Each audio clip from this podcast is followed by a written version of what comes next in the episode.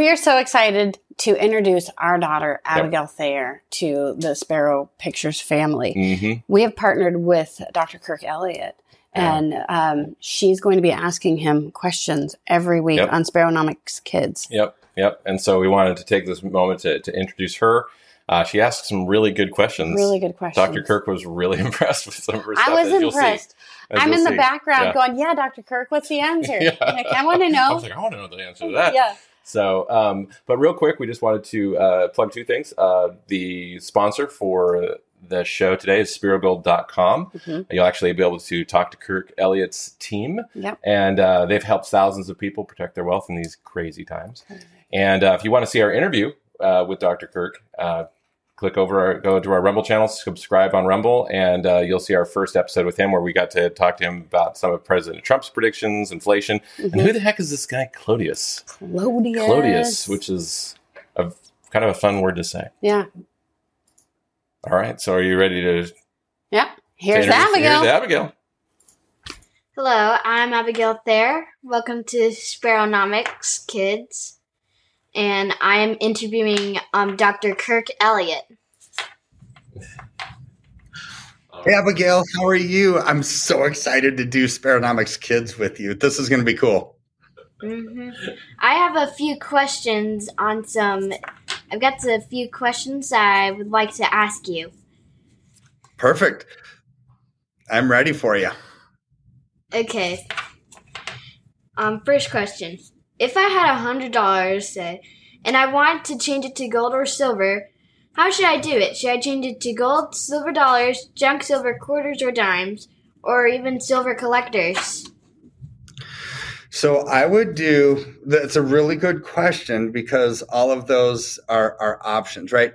Except gold. You can't do gold because gold is a couple thousand dollars an, an ounce, right? So what I would do though is one ounce silver rounds. So they're not a silver eagle. They're not like a, a, a pre 65 dime or quarter when they were actually made out of silver because that's what they were back then. They're just one ounce like silver coins. Um, but they're they're minted by the refinery that makes them, and so they're very low cost. That's what I would do because Abigail, when you invest, the key is to to never overpay for something, right? You always want to have low cost so you can maximize your returns and your profits over time. Okay. And um question 2. Once I have my gold um, or silver, how should I store it in the best way possible? Oh boy. So, depends on how much you have, right? So so at home, so you could either store it in a in a vault at a depository, right? Like if you ever see a, a, movie and they've got this big, huge room full of gold and silver bars, right? That's what a depository would be. There's a cost for storing it there, right? It's, it's so the best thing to do if you're just starting is is just store it at home. So numerous options, and I've got clients that do all of these things, right? And so everybody's a little bit different but you could put it in a safety deposit box at the bank. You could um, have a safe at home. You could hide it in your crawl space. Um, you could bury it in the backyard like a treasure, right? And because I, I, have people that have done that, they put it in a PVC pipe and they bury it in the backyard, right? But but really the key is just hiding it, right? So so I would just get like a, a little small home safer, store it someplace that nobody will see it or find it. And then don't brag about it, right? If, if you're storing it at home, don't tell anybody that it's there. Just, just hide it in a safe place. Generally, a, a crawl space or something like that, or uh, the back of a closet in a little safe that you could get at Home Depot or something like that would probably be the best. All right. Thank you for that answer. You're welcome. Um, Question three. If I had, if I wanted to sell an old bike, how should I sell it? Should I sell it for a high price, a low price, or one right in the middle? Hmm. Depends. Depends on. Okay, if everybody in your neighborhood wanted a bike, and you had the only one for sale, you could sell it for a high price because you're the only one that has one for sale. If there's a ton of bikes for sale, and and and so there's a lot of supply, you would have to do a low price just to try to get people to buy yours when there's a lot of competition, right? So so it kind of depends on how many buyers you have and how many sellers that there are as well. So generally in, in economics, and I'm going to use an economic term here, there's an equilibrium price, which is somewhere in the middle, right? It's it's the perfect combination of supply and demand or buyers and sellers. So you never want to price something too high because people won't buy it. You never want to price something too low because you lose money on it. So somewhere in the middle is just about right. All right. I was wondering that. That's a great question. Yes. You know what? So, have you ever gone to a store like Gap or something like that, and at at the end of the season they have all these fifty percent off sales, right? You know why? Because they priced the stuff too high. Nobody bought it, and so now they have to get rid of it at a discounted price. So, so they didn't price stuff right, or else you would actually sell everything that you've got. All right, and Evan I have a few more questions I would like mm-hmm. to get to. Um, question four: Why is it better to hire other people when you're starting a business? To hire other people. So, when when in my business, I hire people when when there's stuff that I I can't do on my own, or it makes sense to have somebody else do it.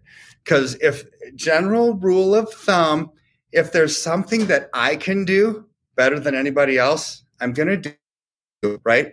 Um, but if there's something I can't do, I'm going to hire somebody for it. Or sometimes, even if I can do something better than anybody else, I'm, I'm better suited to do something different. You just run out of time. You and you have to hire people to grow your company. And so, so like that's where we are right now. We're constantly hiring people at our company because we're growing. And at some point, you just get too busy and you got to hire more people. All right. Thank you for the answer. And you're um, welcome. Let's see. If I had some money and I want to, I want to use it to buy something, um, but I need a little more money. Should I get out of my silver, work for it, or borrow it from someone else? Okay. This is a great question. And the fact that you're asking it at your age is awesome because most of America has never asked that question. And now we've got problems. So, so don't sell your investment to buy something, right? Because your investment's going up, guaranteed. What you're buying is probably going to go down in price the moment you walk out of the store with it, right? So, so never sell something that's growing to buy something. Never go into debt mm-hmm. ever. don't don't finance stuff uh, unless it's like a house and you absolutely have to, right? So because there's interest payments and it's going to cost you way more than what you could possibly imagine. Um, so I would just work a little bit longer, have delayed gratification, wait to buy that thing, and it'll be much more satisfying when you know you didn't go into debt for it and you didn't sell something that was really growing for that immediate satisfaction, right? Just just wait and have patience and you'll love it much more. All right, thank you. And I've I think this is the last question and if I want to start a business, how should I how should I get the money to start it? So, a couple ways to do it. Um, I love these questions that you're asking, by the way. Very forward thinking right? Yeah, they're awesome. So you could, there's a couple ways to do it. You could save up, use your own money for it, and then you own 100% of the company, right? Because it was all your money. Or you can find investors for it. And there's two ways to find investors. You can either give them a portion of your company for an investment, and then they get to take a part of the profits, or you could just pay them an interest rate. That's that's debt that, that you would have because you have to pay them every month to pay them back, right? So so there's actually three ways. Pay for it on your own, issue debt that you have to pay interest on to get money right away, or you just make them a part owner of your company and they get a portion of the of the profits. Okay. well, thank you for for your time and bye. bye bye. See you next time. So that was awesome. That Like, was, she was awesome. I, my favorite question Yeah. was the bicycle question. That was completely unexpected. When she was reading me the questions prior, um, I didn't know about the bicycle question. And you know what she's thinking is, I have a bicycle downstairs. And I wonder how much money I can get for it, so I can get my loft bed. And so that's exactly. Wonder what else mom and dad have to sell. Yeah, she's like, what else? What else did I need? Um, Yeah. What's the going rate for a little brother? You know? So we what was your favorite question? Is what Um, we want to know. yeah, what was your favorite question that she asked? What maybe you learned? Because this isn't just for kids. I mean, this is. I, I think a lot of people are going to get a lot of value out of this. Well, so- and what do your kids want to hear? Yeah. What would they ask Dr. th- Kirk Totally. Elliott? Yeah. Ask. Yeah. Please post comments. Uh, let us know what you would want to ask uh, Mhm. Dr. Kirk, and we will ask it uh, the next time we, we, we have him on the show. So, Yeah. but anyway, until next time. God bless.